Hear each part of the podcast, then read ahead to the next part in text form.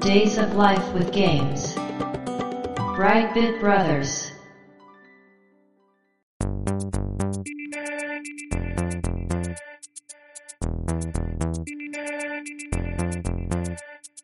どうも、ワンピー川崎です。どうも、2P 長谷川です。この番組はかつてゲーム少年だったワンピー川崎と 2P 長谷川の二人がゲームにまつわる様々な話題で古きを訪ねて新しきを知る番組です。はい。ということで、ブライトビットブラザーズステージ177です。ありがとうございます。今回のテーマは、新三国無双。はい。あのですね、うん。前々回ぐらいのね、うん。ステージ175アイスクライマーバルーンファイトの回で言おうと思って忘れてたんですけど、はい。ファミコン40周年記念で始めたファミコン特集期間はうん。ステージ175で終了しております。はい。 一旦ね。はい。また、まあ別にファミコンの話をしなくなるわけではなくて。そうそうそうファミコン期間特集は一旦ね、はい。終了ということで、うん。今回のステージ177からはバランスを取っていこうということで、はい。ファミコン特集の80年代から若返りまして、うん。比較的最近の新しい古いゲームを紹介していこうとはい。いうことで、新三国無双というね、新しプレステ2のタイトルです。い。いやー、最新ですね。まあ、この番組で言うとほぼ最新ですうん。ね。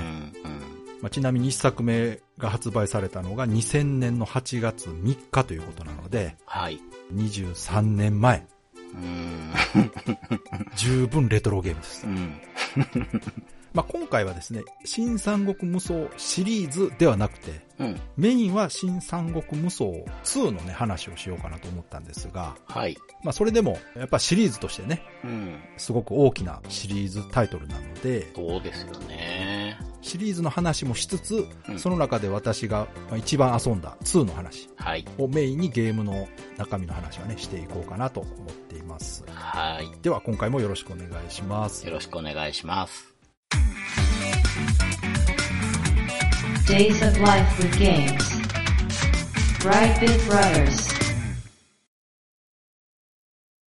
ではまずね、新三国無双シリーズの説明からしていきたいところなんですけど、はい。まあ、一作目が2000年に発売されたう。というんことなんですけどね。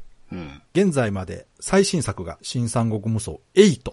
おー、そんなに。はい。2018年に発売されてますね。おー、じゃあ、まあもう結構前です。そうですね。じゃあ最近出てないんだ。最近出てないですね。うーん。ちなみに長谷川さんプレイしたことありますかありますよ。あ、あります。最初の頃はね。オッケーオッケー。で、シリーズの世界累計売上本数がですね、まあ2000万本以上と。うーん。シリーズもね、たくさんん。ありますから。そうそうそう。うんそこの人気シリーズね、ゲームだけにとどまらず、2017年には舞台化されたりとか、う。うん。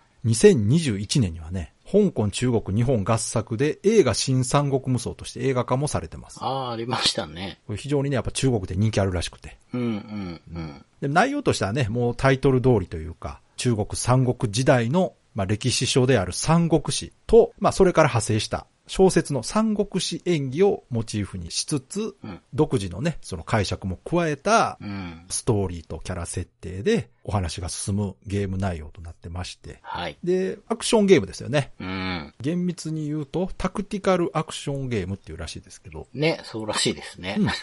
戦術的アクションゲームですね、確かにね。うん。ただ単に敵倒すだけじゃなくて、ちょっとこう陣取り的な部分もあったりしますから。うん。うんこのね、一作目がまあ2000年にプレセ2で出たっていうことなんですけど、はい。この新三国無双の一作目は実は続編だったといううん。事実がありまして、はい。これはね、もう今となっては多分知らない人の方が多いんじゃないかなとうん。思うんですが、そうですね。これね、実際海外のタイトルではナンバリングがはいはい。 2になってるんですよ。ああ、そうなんですか。一個ずつずれてるんです。海外ではちゃんと新三国無双が2になってうーん。国内では新三国無双無印なんですけどね。まあ、まあまあ、真、うん、ま あね。うん。じゃあ、この前のタイトルは何なんだというとですね、はい。 1997年はい。 2月28日にプレイステーションで発売された、うん。三国無双っていうタイトルのね、そうですね。ゲームが出てるわけですよ。まだ芯がね、ついてそうなそ。いうそう。これしかも、アクションゲームはアクションゲームなんですが、うん。格闘アクションゲームなんですね。これ当時、川崎さん買ったりしてないですか当然買ってます。ですよね。 当然買ってます。うん。買わない理由がないですよね。ですよ。格闘ゲームな上に三国志ですから、そう、三国志でね、光栄が格ゲー出すってなったら、格ゲー好き勢は、ちょっそとうでね、すうん気になりますもんね。まあ、発売日に買って遊んでましたね。うーん。ちなみに、長谷川さんの気になるキャッチコピーは、はい。剣が踊り、槍がひらめく、並ぶものなき脅威の武器格闘。うーん。 なるほど、武器格闘か。そうですね、武器格闘ね。うん、うん。はい、これが発売されてたんですが、開発したのがですね、公営内にあるチームでね、オメガフォースっていうチームが作ったあー、なんかチーム名ありましたね。と。そうそう。んで、このオメガガフォースが新三国無双シリーズも作ることになるんですけど、うん、うん。この三国無双がオメガフォースの初開発タイトルで、はで、オメガフォースっていうのはね、まあ、オメガは最後っていう意味なんですけど、フォースの方は、スターウォーズのフォースという意味の力と、あ。はい。数字の4。あー、はいはいはい。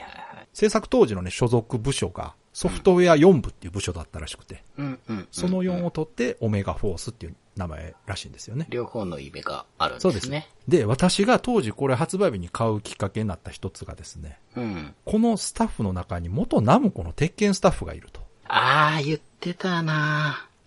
そういうこともあって私は買ったんです。はいはい。いや、当時結構そういう話って、いや、でもね、これはゲームやって分かりましたけど、うん。確実にいますね。 クオリティが高かったですから。うん、うん、うん。本当に初めての格闘ゲームとは思えないクオリティで、あ、そうですよね。初ですよね。よくできてまましたから、あ、これ本当に元鉄拳チームの人関わってるなっていう感じでした。す。うん、うん。はい。じゃあ、川崎さん的には、うんこれはこれで満足っていう出来だあ、もう全然、うん、全然ありですよ。うん、まあその三国無双の後に、うん。 1対1の対戦格闘ゲームからね、複数の敵と戦う三人称視点の 3D アクションゲームの新三国無双になっていくわけですけども、はい。このね、格闘ゲームからアクションゲームへの方向転換っていうか、うん、うん。新三国無双を作るきっかけについてね、当時プロデューサーだった渋沢光さんがね、インタビューで言われてたことがあってですね、はい。その本当は多人数が入り乱れる合戦シーンをゲームで描きたかったと。うん、でもやっぱりプレステ初代のね、うん、スペックではまあそれができなかったと。うん。その時にまあプレステ2が出るということで、先行してそのスペックを教えてもらったらしいですね、ソニーかうら。んで、そのスペックを聞いた時にですね、うん。プレステ2は表現能力が初代プレステの300倍というふうに聞いたらしいんですよ。おー、300。それを聞いた渋沢光さんはですね、うん、それならうん。 1対300の合戦シーンが作れるんじゃないかまあ、確かに単純計算すればね。と思ったらしいんですよ。なるほど。で、私この話すごく印象的で覚えてて、はい。これね、まあ今、長谷川さんが言ったみたいに、うん、実際のところは、もちろんそんな単純な話じゃないんですよ。うん、うん。表現能力300倍だから、300体出せるとかそういう話ではないんですけど、うんうんでもそのスペックを聞いた時に、こういう発想が浮かぶところね。はい、はい、はい、はい。で、もともとその合戦シーン、もうね、渋沢光さんって言ったらずっとシミュレーションゲームと か、三国志とかね、戦国時代関わらず作られてた方で、うん。合戦シーンをこう見たかったわけじゃないですか。そうですね。まあ、ずっとやりたかったことの一つそうでしそう。ょうね、きっとうね。ん。で、それができるとうん。いうことで、開発に取り掛かったと。うん。で、まあ、このテーマ自体もね、当時としては珍しくて、三国志をテーマにしたシミュレーションゲームはあったんですけど、うん。アクションゲームはなかったんですね。ああ、確かに。まあ、天地を食らうとかありましたうけど、ん。うん。うん。 3D ではなかったんですよ。うん。うん。で、その後作った一作目なんですけど、まあ実は一作目の新三国無双は発売当初、あんまり知名度がなかったと。そうですね。ううんん。うん。初回出荷本数が10万本いかなかったと。ああ、そんなもんですか。これ、ほぼね、ロンチに近いタイミングで出てるんですよね。ああ、はいはい。早かったのか。で、アクションゲームってね、うん。一般的に最初ボーンと売れて、はい。あとはスーッと下がっていくっていうことが多いジャンルなんですけど、うん。ところがこの新三国無双はですね、口コミで評判が広がってって、はいはい。この後売れ続けて、うん。最終的に33万本売れたらしいんですよ。そうそう。じわ売れしてそうるイメージは確かにあった。そうなんです。うん。やっぱりね、この一人の武将となって群がる大量の兵士とかね、うん。聞いたことのある武将をね、うん。倒していくっていう爽快感と、と、うん。あとはやっぱこのキャラクターが大量に表示されてるビジュアル。はい。これがね、当時やっぱ衝撃的で、うん、うん。私、このゲーム見た時にプレステ2ってやっぱすごいハードなんだなって感じたんですあよ。あ、はいはいはい。そうですよね。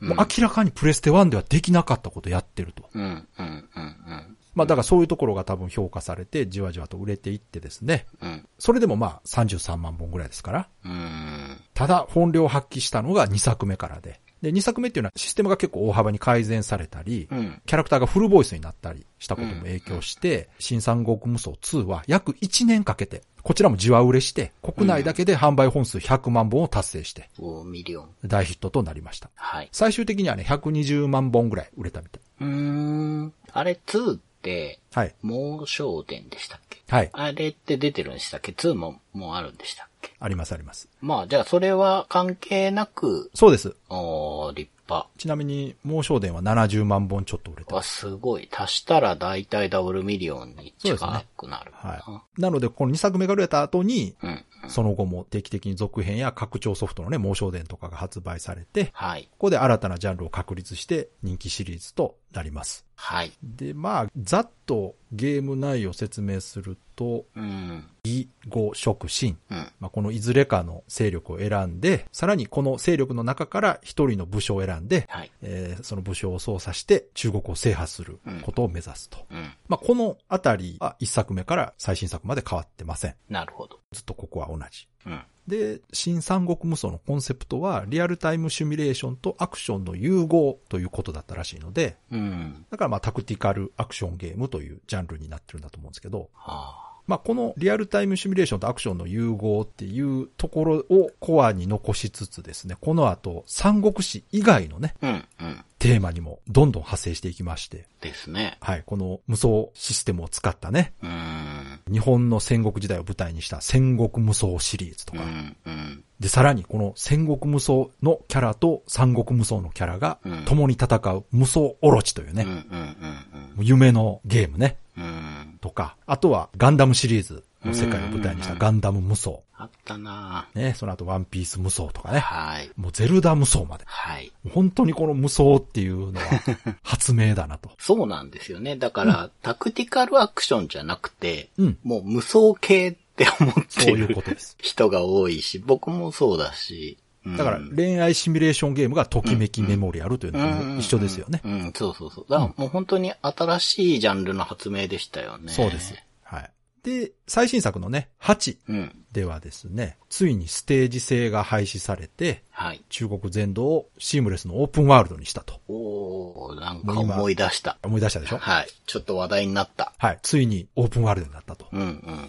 だから今までのシリーズとはここでだいぶ違うものになってますね。はい。で、先ほどちょっと名前出た猛商伝ってやつは何なんだというと、うん。まあこれ今でいうところのダウンロードコンテンツです。ああ、そうですね。確かに、ね。 DLC です、これ。はい、は当時はディスクで売ってですね、い。うん。猛商伝単体で遊ぶこともできるんですが、すべての要素をプレイする場合には、うん。この猛商伝の元になっているタイトルのディスクも必要になると。ああ、なるほど。そういうもんなんですね。はい。あの、猛商伝だけでも遊べたんですよ。はいはいはい。うんまあでもそれだと、なんか一部しか楽しめないみたいな作りですかね。そうそう。追加されたキャラとかだけしか使えなくて。ああ、なるほど、なるほはいど。、で、元のゲームディスクがあると、うん。元のキャラプラス、猛将伝で追加されたキャラとかステージが使えると。うーん。なかなかね、面白いなと思って。私は新三国無双好きだったんで、嬉しい売り方だったんですがう、ん、うん。まあまこれがシリーズが続くとどんどんネガティブに言われ出 して、あ、確かに。あの、猛将伝商売とかね、はいはい、はい。言われたりしてましたね、ちょっとね。なんかね、取りようによっちゃ最初から全部入れてよってね。そう。結果から言うとそう思えてしまうんですうが、ん。その段階ではもうそれがいっぱいいっぱいなわけじゃないでそすかうです。よね。入らないからそうそう分けたっていうね。で、さらにそれが売れたお金で追加して作れてるわけですから、うん、うん。それを花から全部入れろというのは、これはなかなか無理な注文だそうですね。うん。本当にね、100できてたものは最初に80売って残り20別で売ってるわけじゃないですから。そ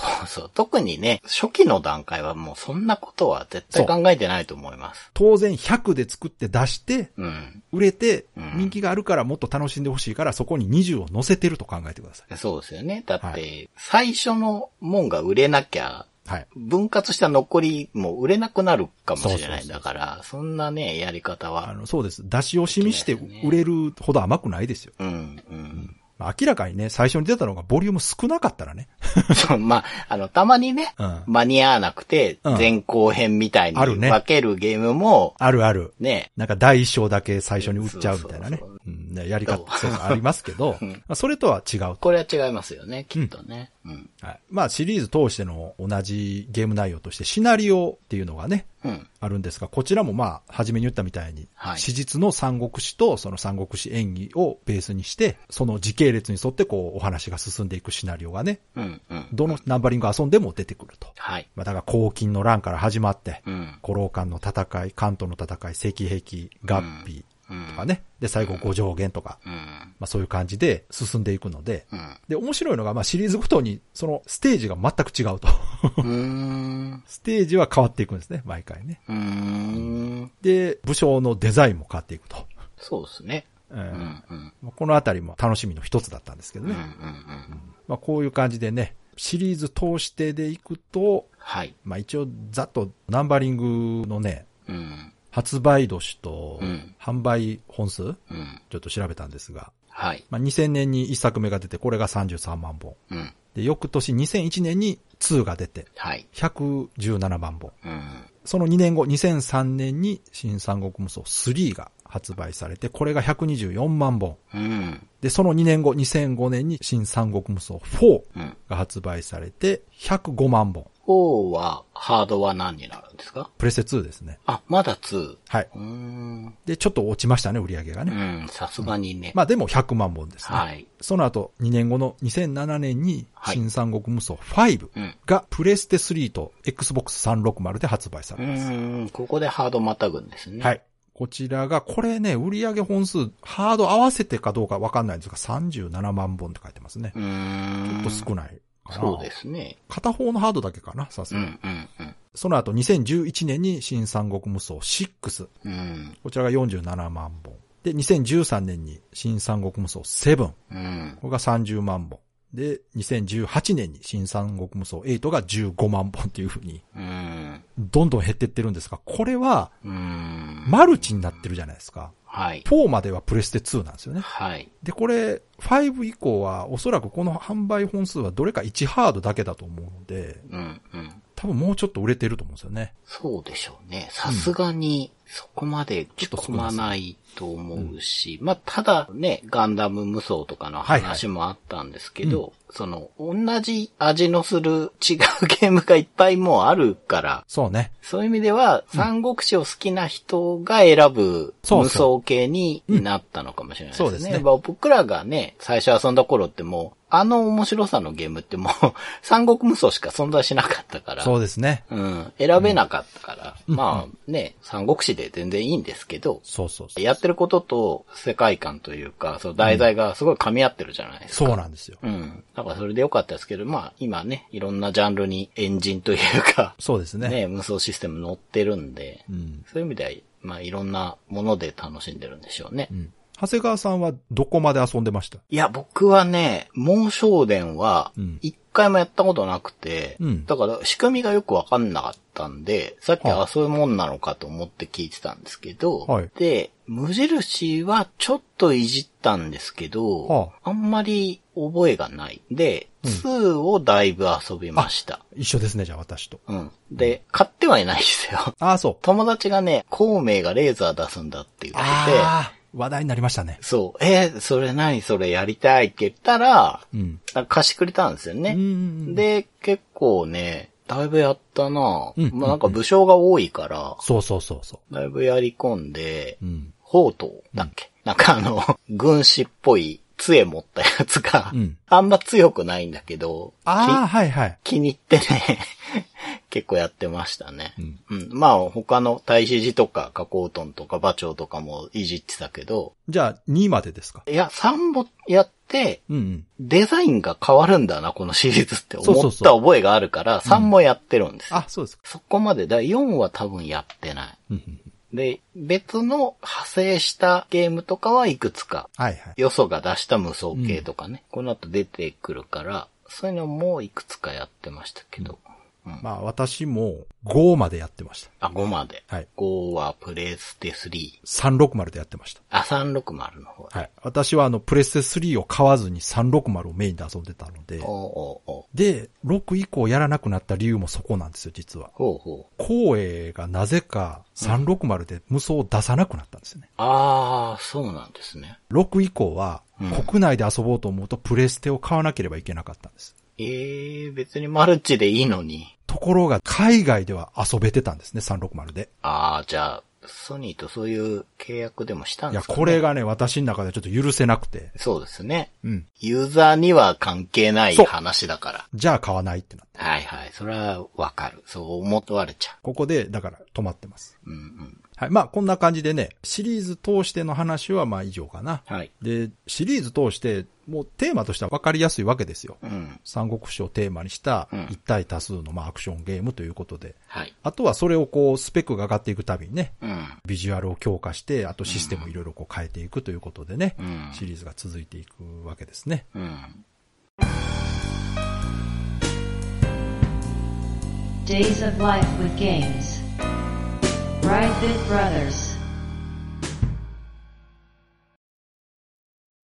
じゃあもうちょっとゲームシステムの話をしていきたいんですが、はい。こちらはもう私が一番遊んだうん。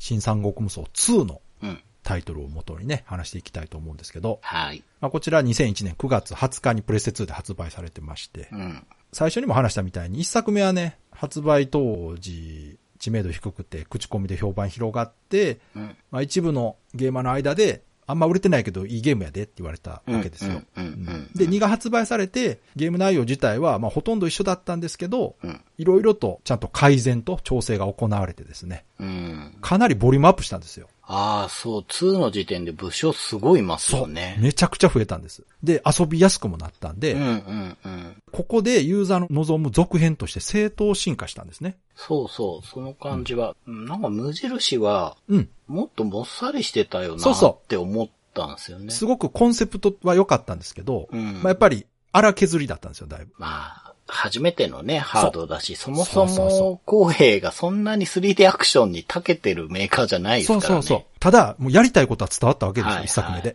うん。だからそこが受けて、うん1作目でもじわ売れしたんですが、うん2作目はその改善点を活かしてね、うん。正当進化したことで、この2が大ヒットしてですね、うん。うん。まあ、無双系アクションゲームっていうジャンルの人気を確立したわけですよ。うん。で、まあシリーズ続いていって、5でね、ちょっとガラッと仕様変わりまして、うん。武将のアクションとか育て方がちょっと変わりましてね。おーうん。で、8でまあオープンワールドになったということで、結構5以前、5の後みたいな感じで分かれるんですけど。そうなんですね。うん。まあただ、この後もね、いろんなそのガンダム無双だったりっていうのがたくさん出てくるんですが、うん。この無双っていうゲームの基本システム自体は、この新三国無双2でほぼ完成されてるんですよ。うん。ただまあ、完成されてるとはいえね、2にも問題がなかったわけではないので、シリーズ最高傑作とは言えないんですけど、うん。無双というゲームシステムとその、無双ゲームの路線というものを確立したこと、この後17年続く大シリーズのね、大きなきっかけになったなと。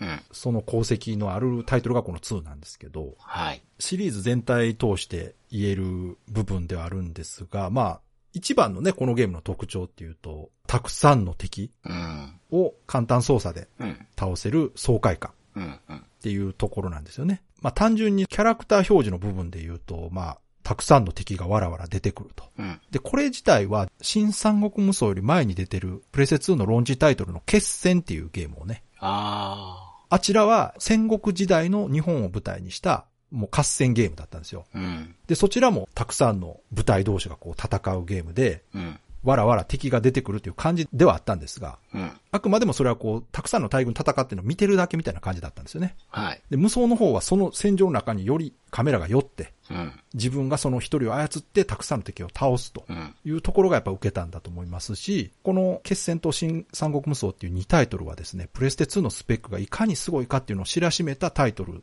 という意味でも、すごく重要なタイトルなんですよね、これ。そうですね。やっぱりこう、数がいっぱい出るっそうて伝わりやすいですもんね。当時のね、ゲームハードってやっぱり表示、スペックがどれぐらいすごいかっていうのをね、うん争ってる部分ありましたうかんうら。んうんうん。しかもね、当時のアーケードゲームでもね、ここまで大量に敵を表示するゲームってなかったんですよ。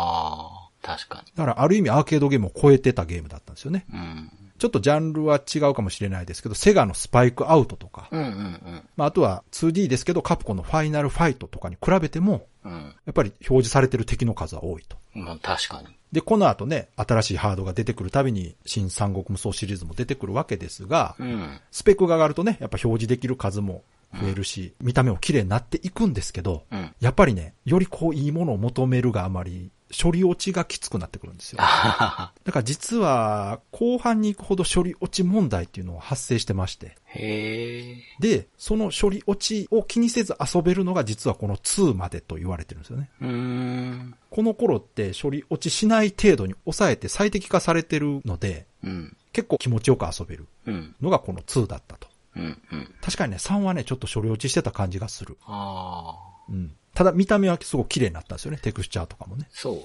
まあ確かに、敵兵がいっぱいいるとこ入ってくと、もさーっとなそうそうってそうたイメージが。でしょ ?2 はあるね、なそんなことなかったんですよ。うん。うん。 2はそこに飛び込んでも全然処理落ちしてる感じなかったんで。そうですね。確かに背景とかはちょっとあっさりしてたけど。。そうそうそううん。スイスイ動いてた。どちらかというと、レスポンスの方を重視してたからね。はい、なるほどね。うん。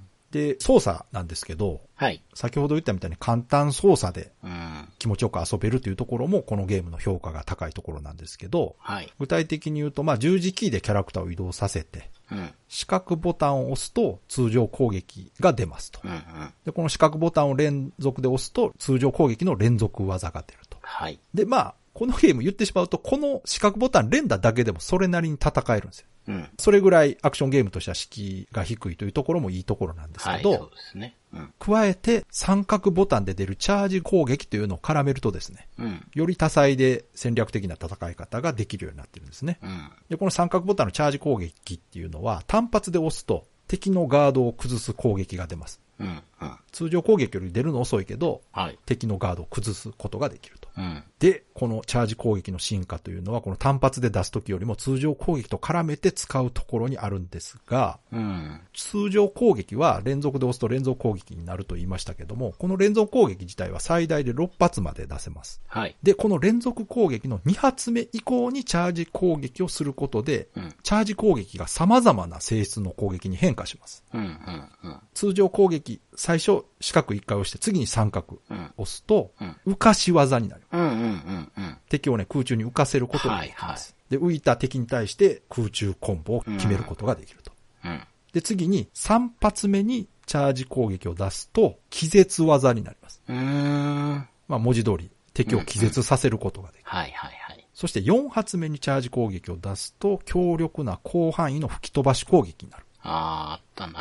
まあ、大体360度ぐるっとこう回ってバーはンとい吹っ飛ばすみたいな強力なね、攻撃が出ますと。で、5発目にチャージ攻撃を出すと、各キャラ固有の強力な攻撃が出ると。うん。このあたりがね、すごくシンプルなんですけど気持ちのいい操作になってるんですよねう。んうんうん。単調にならないというかね。そうですね。うんん。しかも自分で選んでるから。そうですここで押すかがね。はい。うん。で、この通常攻撃、チャージ攻撃というのを当てていくとですね、無双ゲージというゲージが溜まっていきます。はいはい。で、このゲージが満タンになるとですね、丸ボタンで無双乱舞という技が出せます。うん。まあ、これはファイナルファイトでいうところのハガーのダブルラリアットです、これ。 うん。えー無敵の全方位攻撃ってやつですね。はい。だから攻撃してればゲージが勝手に溜まって、はい。無双乱舞でまた攻撃すると。うんうん。このあたりも非常に気持ちいいループに入れるんですね。そうですよね。で、以上が、まあ基本的な攻撃アクションなんですけど、はい。もう特に複雑だったり難しいコマンド操作もいらないので、うん。アクションゲームが苦手な人でも遊びやすかったと。そう、遊びやすい。で、さらにこの他の操作としてね、バツボタンを押すとジャンプします。うんうん。で、ジャンプ中に攻撃出せば攻撃します。はい。で、さらに R1 ボタンを押すと弓攻撃ができます。うん。で、L1 ボタンを押すとガードができます。うんうん。まあ、このジャンプ攻撃とか弓攻撃を使えばさらに戦い方の幅が広がると。うん。まあ、これがもう、この新三国無双というゲームの遊び方はい。なんですけど、まあ、シリーズね、重ねていくとちょっとずつ変わってきて、複雑にはなっていくんですが、基本的な部分は大体これができればうん。遊べるかなとうん。いうとこですね。で、この他のね、やっぱ面白いところというか、その、普通だとね、まあアクションゲームって一回クリアしたらもう終わっちゃうとこなんですが、このゲームは何度もプレイできる要素がありまして、まあそれがキャラクター育成要素ですね。うん。プレイヤーキャラはですね、アイテムを取ることで成長させることができます。うん。敵将とか、拠点を守ってる拠点兵長っていうやつがいるんですけど、うん。まあそいつを倒すと、アイテムを落とすんですね。うん。落とすアイテムっていうのが剣と盾、どちらかを落とすんですけど、はあ、はあ。これを拾うことでプレイヤーの攻撃力及び防御力がアップします。うんうんうんで、この剣と盾っていうのはですね、その敵を倒した時のコンボ数によって、うん。うん。銅、銀、金とランクが段階的に上がるようになってます。うんうんうん。この新三国無双2では、倒した時に24コンボ決めれば、うん。一番ランクの高い黄金の剣か盾を手に入れることができます。 24。意外とね、さっき言ったあの、浮かして空中コンボ入れるとか、うんうん混ぜると結構簡単にうん。うーん。決めることができます。で、銅のアイテムを取ると、パラメータがプラス1。うん。銀を取るとプラス4。金を取るとプラス8。うん。という感じでね、パラメータが上がっていくんですが、まあ大体ね、敵将って、剣アイテムを落とすんですよ。うん。だから、敵将を倒すと攻撃力が上がる。はい。で、さっき言った拠点を守っている拠点兵長っていうのは、兵士の出入り口ね。うんういん。わゆるリスポーンポイントがあるんですよ、このゲーム。うん。で、そこを守っているのが拠点兵長なんですけど、こいつらはね、必ず盾アイテムを落とすんで、うん。防御力を上げることができます。うん。うん。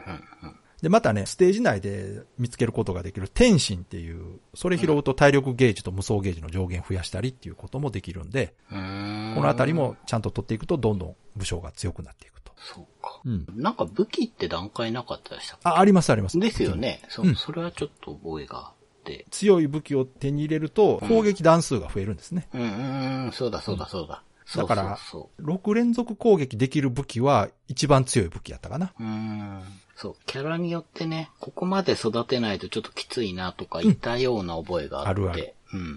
だからそのあたりも繰り返し遊べるモチベーションになるんですね。そうですね。うん。そしてね、まあ、こちらも結構重要な部分なんですけど、うん。 BGM ね。うん。このゲームね、BGM も非常に人気あるんですよ。うーん。これまでの光栄の三国志をテーマにしたゲームってね、はい。シミュレーションゲームじゃないですか。はい、はゆったりしたこう中華的な音楽い。うーがん。なっているイメージなんですよね。なるほど。でも、この新三国無双はですね、うん。アクションゲームですから、うん。それを非常に強く意識した曲になってまして、うん。ギターやドラムを使ったハードロック調で非常にノリのいい曲になってるんですよ。うん。確かに、ハードロックだった。あの、呂布のテーマとか覚えてるでしょ あー。うん。あれすごく人気のある曲なんですけど。あー、そうなんだ。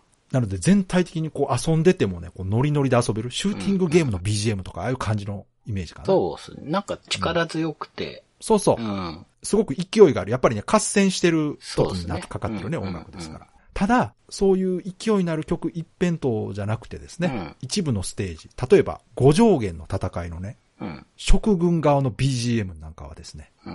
まあ、ちょっと悲しくて重い感じの曲なんですよ。うーん。まあ、これはもう歴史を知ってればわかるじゃないですか。はいはい。五上限の戦いの食軍がどうなるかっていうね。うん。だから、もうそういうのを表すように、ちょっと悲しげな音楽になってるという感じで、結構多彩な曲調になってると。ああ、そうだったっけ。そうそまあでも曲が良かったというか、このゲームって結構うんずーっと遊んじゃうう。はい。なっていうイメージがあって、はい。ね、いつの間にか結構時間使って遊んでたなみたいなタイプなんですけど、うんその邪魔は全然しないなっていうね。うんうんうん印象の割には力強いから、普通、そうそうね、あんまり力強い曲ってずっと聴いてると飽きてきちゃうじゃないですあのか。、曲の数もめちゃくちゃ多いんですうよ。ん、うんそうですね。義、語、食のね、三国同士が戦う戦場とかだと、うん。その勢力ごとに違う曲が用意されてるんですよ。ああ、なるほどう。ん。義のテーマ、語のテーマってね。うん、うん。で、さらにそれぞれの勢力の状況とか心情を表すような演出もされているんですよ。ああ、じゃあ、やっぱり飽きないようにちゃんと作ってあるんですね。ちゃんと同じステージ、同じシチュエーションでも、うん。どの勢力で遊ぶかで全然変わってくると。うん。まあ、戦場の局面も変わるんですけど、はい。 BGM も変わってくると。うん。いうことで、ふんだんにね、三国志の世界をこう感じ取ることができるような演出がされているはい。ということですね。で、まあ、細々としたところは以上なんですが、うん。最後にその、個人的にね、うん。このゲームのまあ、どこが好きなのかという話をしたいんですけど、うん。私がね、個人的にやっぱこのゲーム一番楽しいところは、この大軍の合戦の勝敗をですね、個人の活躍で覆すことができるなるほど。というところがもう最高に楽しい。うん。 1ステージの中のね、あちこちに武将とか兵士が配置されてて、うん。それらがこう、勝手に戦ってるわけですよ、みんうん。うな。ん。で、その中をね、プレイヤーの武将がリアルタイムで変化していく戦況を見極めながら、うん。目標を達成するために戦っていくと。うん。で、最終目標っていうのが、まあ、勝利条件ですけど、それはステージごとに違ってるんですけど、基本的には制限時間内に敵の総大将を倒すことっていうのが目的になってるんですよね。うん。そうでしたね。で、逆に自分の敗北ね、は自分の総大将が倒されるか、うん。制限時間が過ぎてしまうか、うん。またはプレイヤーの体力がゼロになるとゲームオーバーになります。うん。で、その他にも、さらにまあ特殊な勝利敗北条件が存在するステージもあるとうん。いうことで結構バリエーションに富んでるんですよね。はい。で、その個人の活躍が重要という意味ではですね、このゲームにはモラルゲージっていうのがあってですね、これ敵味方両軍の士気を表すゲージです。うん。敵味方のその NPC ね、はい。兵士とか武将とかはそれぞれの軍団に所属してて、うん。まあ勝手に戦ってるわけですね、味方と敵がね。うん。で、その時の戦闘っていうのが、その士気によって優劣が決まるようになってるんですよ。うーん。なので、自分の軍隊の士気が下がると、うん。士気が低くなった軍隊っていうのは逃げ出していってしまうんですよね。うーん。で、ステージから消滅してしまうんですよ、最終的に。ああ、そうなんだ。そんなとこまでやってるんだ。さらにその軍団を撃破した敵軍団はですね、士気が高まるので、うん。うん。うん。勢いを持ってまた敵の攻撃力が上がったりするわけでうすよ。ん。うん。なので、自軍のモラルをいかに上げるかというのが重要な要素なんですよね。うーこん。こもタクティカルアクションと言われるゆえんなんですけど。はい。じゃあこの士気がどうすれば上がるかというと、プレイヤーが敵将を倒す、うん。または50人単位の兵士を倒すうん。っていう感じで、プレイヤーの活躍で味方の士気を高めることができるようになってるんですね。なるほど。敵将を打ち取ったりっていうと、わーって歓声湧いて、モラルゲージがぐっと上がる。うん。で、雑魚の兵士も50人ずつ倒していけば、その度にこうゲージがちょっとずつ上がると。うん。で、味方の軍の士気が高まっていくとですね、味方のその軍団の攻撃力とかも少しずつ上がっててですね、うん。敵の進軍を止めてくれたりするわけです。その時間を稼いでくれるわけです。はい。さらに、モラルが上がると、プレイヤーが何もしなくても敵将まで倒してしまうんですね。ええあの圧倒的モラルの差がつくと。ー。うーん。だから、士気っていうのが非常に重要になってて、これも、その三国志の世界をすごくちゃんと表してるなと。うん。三国志の世界って、その日本の戦国時代と違って、この士気がめちゃくちゃ重要に扱われてるじゃないですか。うん。創作物とかで見てもね。そうですね。だからそれがこうゲーム中で表現されてるというのが私すごく好きで。うん。うん。うん。まあなのでね、基本的なこのゲームの進め方っていうのが、マップにね、敵味方の軍団とか将軍の位置っていうのがもう表示されてるんで、はい。それを確認して、うん。で、苦戦してそうな味方の軍団のとこ行って、こう、助けたりしながらね。うん。うん。うん。まあ、大体ね、味方が苦戦してるとこってね、敵武将がいるんですよう。ん。うん。その敵将をプレイヤーが倒してやれば、こう、士気がわっと上がると。うん。うん。、で、そこで止まってた軍団が前に進むことができる。うん。ということで、まあ、結果有利になるでね。で、味方の軍団を前線に押し上げながら敵陣に乗り込んでいくという感じのね、ゲームになるんですけど、まあ、ただ、このゲームね、箱庭ゲームとしての自由度結構高いんで、うん。まあ、厳しいのを覚悟すればですね、他の敵一切無視していきなり総大将の首狙うっていうプレイもできます。なるほどね。これだいぶ厳しいですけど、うんただ、繰り返しプレイで武将の能力を上げていると、うん。うん。できなくはないです。うん。うん。まあ、それはそれで三国志というのをね、ロールプレイする意味ではすごくかっこいいですけどね。そうですね。うん。うん。馬乗って、わーって走ってって敵武将の首取って終わりっていうね。めちゃくちゃかっこいいですけど。まあ、それはそれで三国志っぽいですそうね。。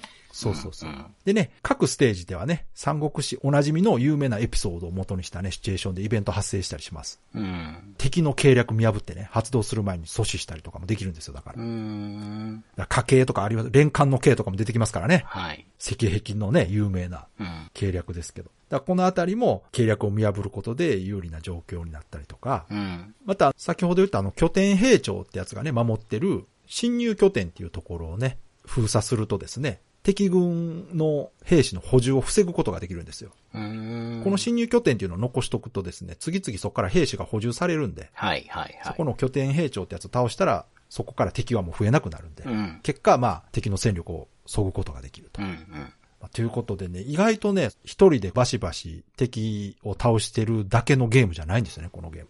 うん。圧倒的に不利なね、戦況の中で、大量の敵がいる広大な戦場をこう駆け回りながらですね、味方を助けて敵の計略を見破って、うん。で、そして敵将を倒してうん。いくプレイヤーの活躍によってね、うん。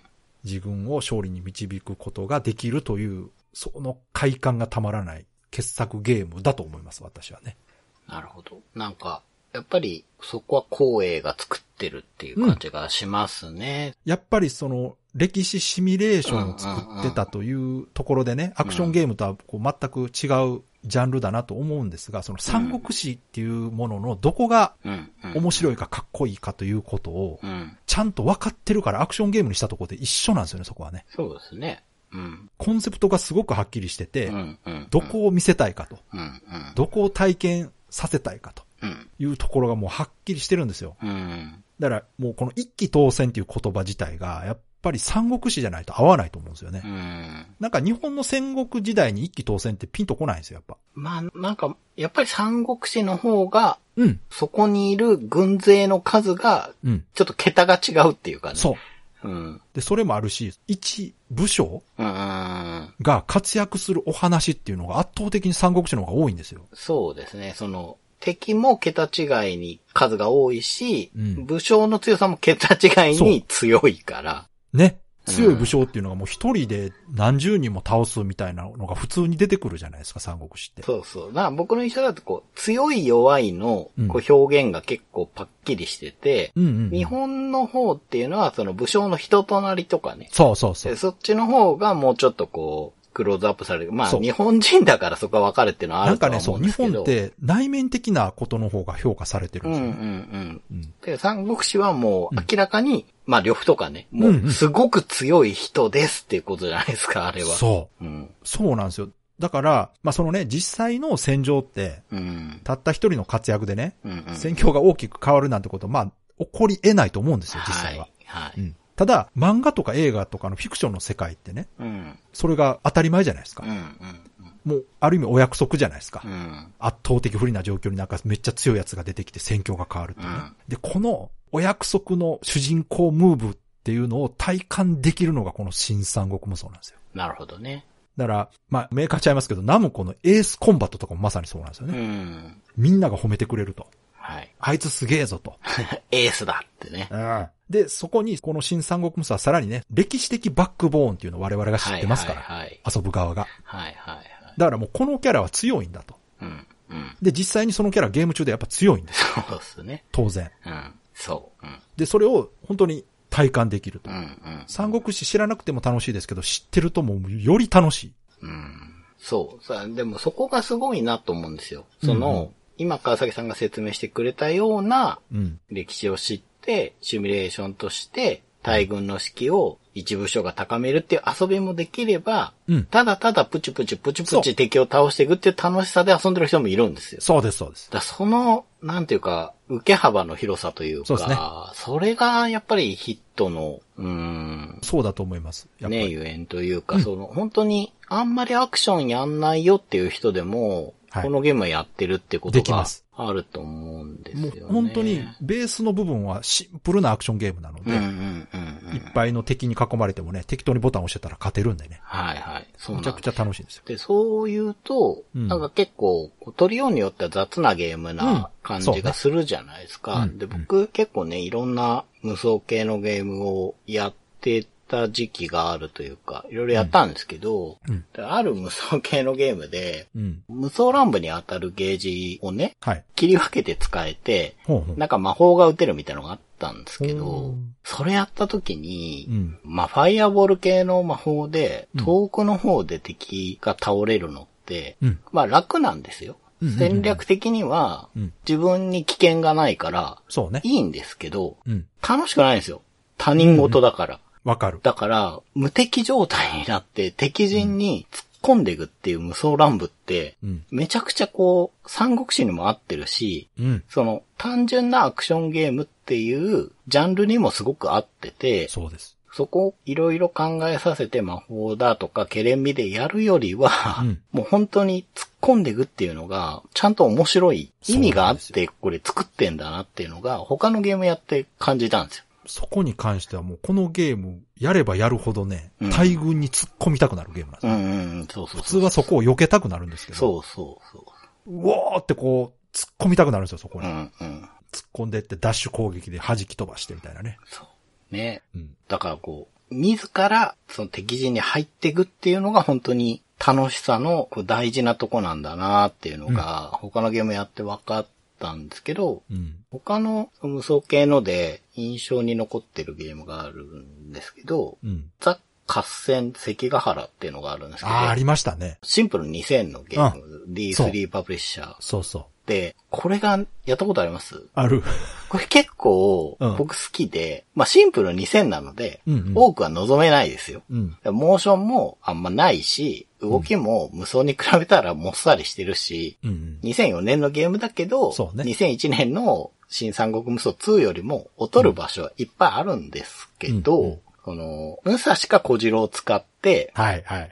あの、 西軍を勝たせようみたいな。ああ、やったな、やったわ、やったわ。そう。で、結構そこもいいと思ってて、うんその、オリジナルストーリーを無双に乗っけるっていうのも、まあ全然できるしそれでいいんですよ。いいんですけど、その、うん歴史的な現実があるのをゲームでひっくり返すっていうのって、ああ、いいですね。いいなと思うじゃないですか。うんで、それを小次郎か武蔵でやろうっていうのも、うんまあいいし、うん。で、僕このゲームの中ですごい気に入ってるのが、ロックオン切りっていうのがあって、うん。あのですね、敵を切ってると、うん。ヒットポイントゲージの下にある赤いゲージが溜まってくんですよ。うん。まあ、いわゆる無双ゲージみたいなやつ。うん。で、ある程度溜ま、まあ、全然溜まってなくてもいいんですけど、丸ボタンって攻撃なんですけど、丸ボタン長押ししてると、うん。レイフォースとかみたいなロックオンができるんですよ、敵を。ああ、はい、はい。で、そう、うん押してる間はロックオンモードになるから、うん。うん。まあ、10人とか20人とか、ちょいちょいちょいちょいちょいってロックオンするんですよ。はいで、1人も4箇所ぐらいロックオンできるから、うん。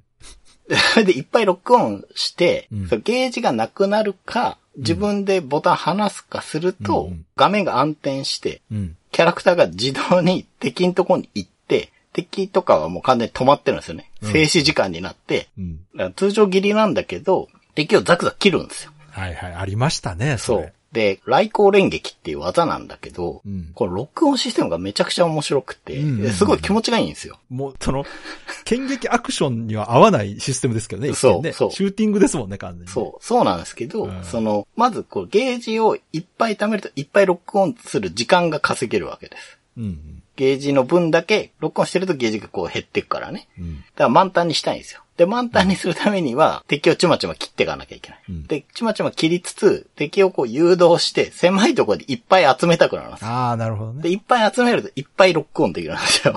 その短時間でね。うん。で、それで、もう、こう、来光連撃で100連撃とかやりたいなと思って、ちまちまちまちまずっと遊んでるはいとはい、はい1時間とか平気で経っちゃうんでわすよ。かる。結構アイディア勝ちしてるなと思って。いや、もう、シンプルシリーズってコンセプトそれですからね。そうそうそだから、地球防衛軍もそれですもん。う。まあ、そうですね。うん。うん、うん。あれも本当に最初シンプルで今もうフルプライスですからねう。ーうんん、そう。この無双系がいっぱい出た中で、まあ遊んでないのもいっぱいありますけど、うん結構この合戦関ヶ原はそれ 印象に残った。いや、他も、まあ、あんま覚えてない。 他はあんまり。まあ確かにね、いっぱい出たんですよ、流行ったからね。うんううんんでも、意外とどのテーマに載せてもね、うん。合ってるなと、まあ、北斗無双とかもありましたからあね。まあそうですねう。。うんん。ただこう、やっぱり大事なのは、自らで切る、自らで殴る が、そうですね。本当に大事なんだなっていう。それは、そうですね。うやっぱりんね。。うん。うん。そうそう。最後にね、このゲームね、倒した敵の数カウントされていくじゃないですか。はい。新三国無双、あの、画面の下に切った人数出てるんですよね。うん。う100ん。人、200人とかうんうね。ん。で、この数字がですね、1ステージ中で、プレイヤーが1000人切ると、うん。味方武将が、お前こそ真の三国無双ようってん。特別なセリフ言ってくれるんですよ。ああ、そうだっけ。えへ、え。覚えてないですかあ、そう、千人切りってちょっと意識しないと難しいんですよね。1ステージではうんうんうん。ステージによっては敵がそんなに出てこないとことかあうるんうんんで、うん。で、これわざとだから拠点を倒さずに敵どんどん出させて、うん、なるほど切ね。りまくるとかするんですようん。で、この状況を作るとですね、うん。なんと味方全軍の士気が最大まで上昇します。へえ。で、この瞬間こそがね、この一気当選をテーマにしたゲーム、最高に気持ちいい瞬間の一つなんです、これ。うんうんうわーってなってもう、俺たちの武将がやってくれたぞ、つって、うわーって式上が って、ぐんぐん追い上げていくと。うん。うーん。これはご褒美の一つなんですよね。この千人切りっていうところが、もう文字通りじゃないですかうんう。んうん。千人切りって言葉では言いますけど、はい。実際にその千人を切った武将なんてね、そうですね。まあそういうシチュエーションにうん。自分がなれるというのがそうですね。本当うにんうんうん。楽しかったし、うん。私、この前から三国志自体は興味はあったんですが、はい。このゲームやってより三国志が好きになったんですよね。あすごいその三国志の世界観とかキャラってかっこいいんだなって、もうますます思いましたね。あ、なるほど。 Days of Life with Games. Brightbit Brothers. では、そろそろエンディングなんですけども、はい。今回は長谷川さんのレトロゲームプレイレポートありますのでよろしくお願いします。はい。レトロゲームプレイレポートではゲームシステムだけでなくストーリーについても隠さず話していきますので、これからラグランジュポイントを遊ぼうという方はね、最後まで飛ばしてもらえればと思います。特はにい今回ちょっとドラマがあった話おあをらしたいので、ほうほう。遊んでない人は聞かない方がいいかなと思なるほいどます。はい。前回セラミ舞台、セラミックのことだと思う けど、に会いたくて、セラミシティに行くうん。壁と指標の間のね、区画を移動してたんですけど、うん。その出口でイベントが発生しまして、はあ。 NPC として連れてった子供のタム君っていう人が、うん。あ、出口だって言って走ってくんですよね。うんうん。そしたら、その先に、うん。まあ、敵が立ってて、はい。こう殴り飛ばされちゃうんですよ。うん。で、専用アニメーションでタム君がピューンって飛んでって、うん。その後こう、ジン兄ちゃんって言ってね、うん息を引き取っちゃうええそう。急に。ええで、うん。オレギっていう、その、うん下がトラっていうかサーブレタイガーみたいなので、上がモモンガみたいなのがいるんですよって言ってたじゃないですか。オレギって言うんですけど、これが登場して、はい。まあ、戦闘になるんですけど、うん。ラグランチポイント、ボスとか多分中ボスとか専用の戦闘局が存在してて、ほそれがすごいかっこいいんですけど、ここでかかるんですよ。う。はい。で、オレギと戦闘になるんですけど、まあまあまあ、めちゃくちゃ強いんですけど、うん。まあ最終的にはね、あの、負けイベというか、その、勝手に引き上げちゃうんですよ。オレギにあ連絡が入って、はい命拾いしたなみたいな感じで、うんうんいなくなっちゃうんで、うん。まあ、タム君だけが犠牲になるんですけど、うんうん。で、メッセージで、怒りは炎となって心に刻まれたって出るんですよ。おだかー。らこれは、なんかこう、セリフとしてかっこいいなと思う。へえ、うんいいですね、確かに。うん、うん、うん。まあ、唐突なんだけど、その、うんずっとね、一緒にいたタム君がやられちゃって、そうですね。こう、専用の曲が鳴って、うん何度も出てきてた、まあ見た目はちょっとあれですけど、うんうん宿敵と戦闘になって、っていう感じで、これでもう、明治ともに仇になるんですよね、そうオですレねギが。ううんん。で、その後、セラミシティに行って、サンダー司令っていう人に会って、うん。なんかいろいろやって、シャトルのね、発射所、はいポートに行けるようになって、うん。じゃあそこからいろんな区画に行けるようになるんで行ってきてくれみたいな、お使いも言い渡されていくと、そのポートの入り口でもう一回オレギが出てくるんですよ。よう出てくんな。 そう。これ3度目の登場なんですけど、これはめちゃくちゃ強くて、まあ一回負けちゃったんですけど、ああ、じゃあ結構ライバルポジションなんですかね。そう。で、かなりレベル上げて戻ってきて、まあその後倒したんですけど、あ、じゃあイベントで負けじゃなくて、それはレベルが足りなかったです。そう、そう。えーすごい強かった。めちゃくちゃ火力高いんです。下のサーベルタイが火吹くんですけど、 はあ、はあはあ、それが全員に大ダメージ与えてくるから、えーこれもう純粋にレベル上げて一ポイント高くしないと、それは厳しいですう。ん、厳しいです。このゲームは全体的にあんまり戦闘バランスは良くないというか、うん。うん、そう、そうなんですよ。まあ、特にオレギはかなり強い位置づけだと思うんですけうど、んまあ、なんとか倒すと、うん。人の姿に戻るんですよ。え、ああ、そうなのそう。で、プレジデント5っていうのがいて、そのうち3人が離反したって話をしたと思うんですけど、ほうほう。そのうちの1人なんですよね。ああ、そうなんやう。ん。じゃあもうほぼラスボスに近いぐらいのやつなんですね、じゃそうそうそう。だから、シュトルテ博士かなその、ん追っている博士が、まあ、大ボスだとしたら、その、レジェント5のうちの3人は、その下の幹部だとしたら、あ。うん。まあ、そのうちの1人をここで倒したことになるんですけど、うんうん。まあ、なんか本当に普通の人のドット絵に戻って、ええじゃあ い、や、そうはならないだろうと思ったけど、元は人間だったう。そう、そうなんです。ええうん。これ衝撃の事実じゃないのそうそう、そうなんですよ。だからそういう、こう、怪物語物じゃなかがすごく動いたというえか、えうん。わかんないですよ。他の動物的なモンスターは、多分動物がうんうんおかしくなってるやつだと思うんだけど、もうこう、キメラっぽいやつは、もしかしたら元が人間なのかあもらしれないですけどね。うん。ーうわそれはちょっとこう、ドラマチックというか、はい。少し物語の核心に近づいた感じがしますね。そうですね。うん。だなんか、マッドサイエンティストな、その、博士に、こういう風にされちゃったのか、うんまあなんでこんなことになってんのかはまだわかんないですけど、うんうんうん自分が強くね、なりたくて回答してもらったのかもしれないし、そうねわかんないですけど、で、まあ結局その後ポートに行って、うん。うん。結構行ける場所が一気に増えたんですよ。おー。なので、まあ、いろんなとこ行ってみてるんですけど、うんまあ何にしても敵がすごい強くて、ああ、そうう。ん、ずっと厳しい感じ。 ちょっと厳しいから、うん。で、僕はその状況があんまり好きじゃないので、もそうか、そうか。もうちょっと余裕持ちたい。そう。だから今めちゃくちゃレベル上げてるところ出たです。で、あと、お金も足りないんですよ、このゲーム結構。あ、結構シビアなんですね、じうゃあ。ん、シビア。うーん。マイナスの、こう、状態異常が多いんですよ、このゲーはム。あ、はあ、はあはうん。そう敵がね、とにかくこう、混乱とあ。か、あ、状態異常嫌ですよね。貧血とかも、貧血。そうなんかね、貧血をめちゃくちゃやってくるやつがい て、貧血。あの、大したことじゃないんですよ。うん。一歩歩ったら、ちょっと一覚えて減るだけなんだけど、うん。ドラクエでいう毒沼歩ってるみたいな、ずーっそうっすとよねなんか赤く点滅するんですよ。うんそうれ嫌ですねそれそう。遊んでて楽しくないじゃないですか、そうのです状況よね。うんだか。らすごい嫌なんですよ、それが。うんうんだから、すごい強くなって、もう出会い頭に倒したいんですよ ね。そう貧血の特殊効果され、噛みつかれてんのかななんか、ピラニアみたいな敵にやられるんですけあーそうど、いううんうん。だから他にも多いんですよ。その BP っていうのを吸い取るやつとか、うんそれこそヒットポイント吸い取って自分を回復するやつとか、うん。もうただ吸い取るだけでも嫌な のに、自分回復すんのかみたいな。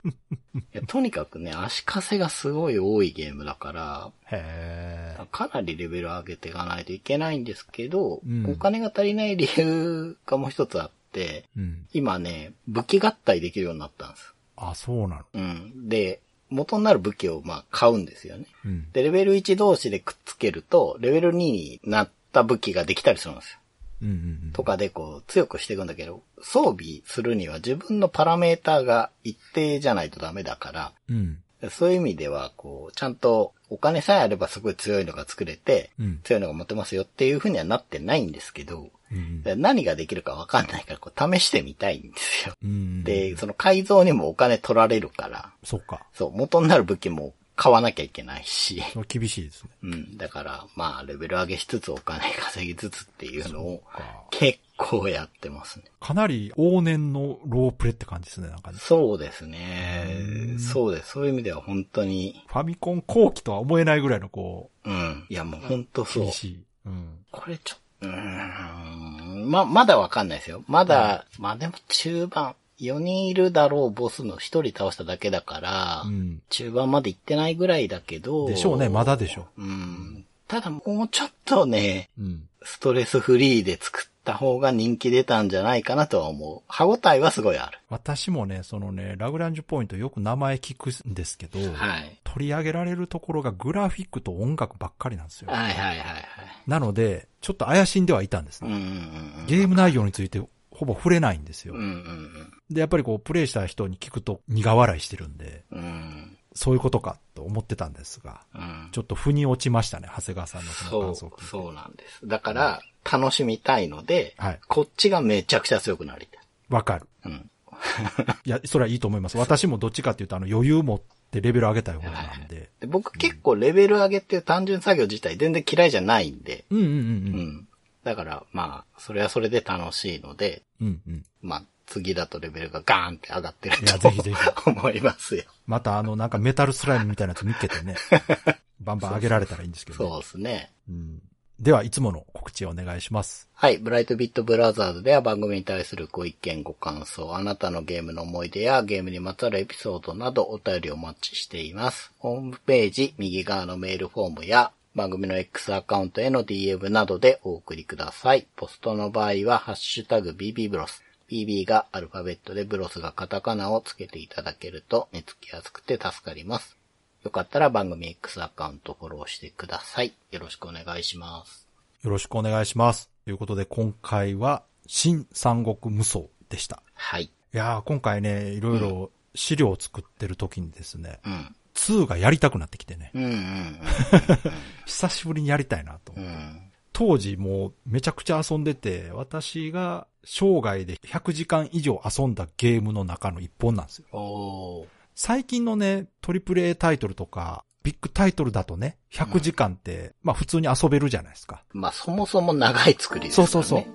元々の作りがもうすごい時間かかるんうん。で。でも、あの2000年代当時のゲームで100時間っつうとね、うん。なかなかだなと思って。うん。そうですね。中毒性があるってことですよね。じゃあもうめちゃくちゃ面白くてずっと遊んでて、全員の武将のレベル最大にしたろうっていうぐらい遊びましたから。もう呂布を本当に最強にしてやろうと思って。うん。うん。うん。呂布鍛えてて。うん。やっぱこう呂布の威風が見たいじゃないですうん。か。うん。うん。呂布がもし中国をこう、ね、そうですね。統一した未来ってどうだったんだろうな、みたいなね。すごいロマンがあるなと。やっぱあの、長谷川さんもね、他の無双系たくさんやったって言ってましたけど、やっぱり新三国無双と並ぶといえばね、うん。うん。カプコンの戦国バサラだと思うんですよああ、まあ、バサラもね、すごく人気あって、シリーズたくさん出て、もう私ももちろん遊んだんですけど、うん。個人的にね、そのゲームシステム部分で言うと私は新三国無双の方が好きだったんですよ。そうですね。なんか、こう、バサラの売りはうん、ちょっとそこじゃないキャラクターだったり、お話だったりってところそうになん比です重が置かれてる気バがしサました。ラって、そのキャラクターとやっぱかっこよさと、うん。ケレン味みたいなとそうころそうを振り切ってるじゃないですか。そうですね。だからそこに関してはもうやっぱ抜群にうまいんですよね、カプコンやっそうですね。でも、こううん、考えようによっては、ぱり。アクション得意なメーカーだけど、うん。うん。まあそっちに行くというか、そう、やっぱり新三国無双でね、もうんう出来上がっちゃってるから。そうですね。うん。まあ、むしろその、長谷川さんが言った合戦の方に近いんですよ、バサラって。うんうんバサバサこう敵倒していく気持ちよさってうん。うんういんうね。あれちょっとこも、うバカゲー的なものそうですよね。 そうそうそう。だからあれもいいんですよ。なんかこう、歴史と照らし合わせると結構とんでもですもんね。そうそうそうそうバサラ。まあそれが面白いんですけど。でも私はその新三国無双のタクティカルな部分っていうのはがいすごく楽しかったんですよね。うんうんうん。あの、ちょっとずつこう味方を助けて士気を上げていくことでうん前線を押し上げていくってあの感じがもうめちゃくちゃ楽しくて、うんやっぱバサラをやった後でやっぱ新三国無双ってよくできてたんだなと思ういん。ました。うんうんううんん。そうそうそう。そういうゲームですよね、本当単にいっぱい敵を倒すだけのゲームじゃなかったんだなって改めてねそう。は実感しました。まい。あ、これは今プレステがないと遊べないですかね。そうじゃアないでーすカイブかとね。かないですもんね。ないと思うなまあまあ、プレステ2があるならね、ぜひ遊んでいただきたいなと思いますけども、多分ね、中古で買ったらめちゃくちゃ安いです よ。プレミアなんか一切ついてないと思いますので、久々にやろうかなと思いましたね。はい。では、今回も最後まで聞いていただいてありがとうございました。ありがとうございました。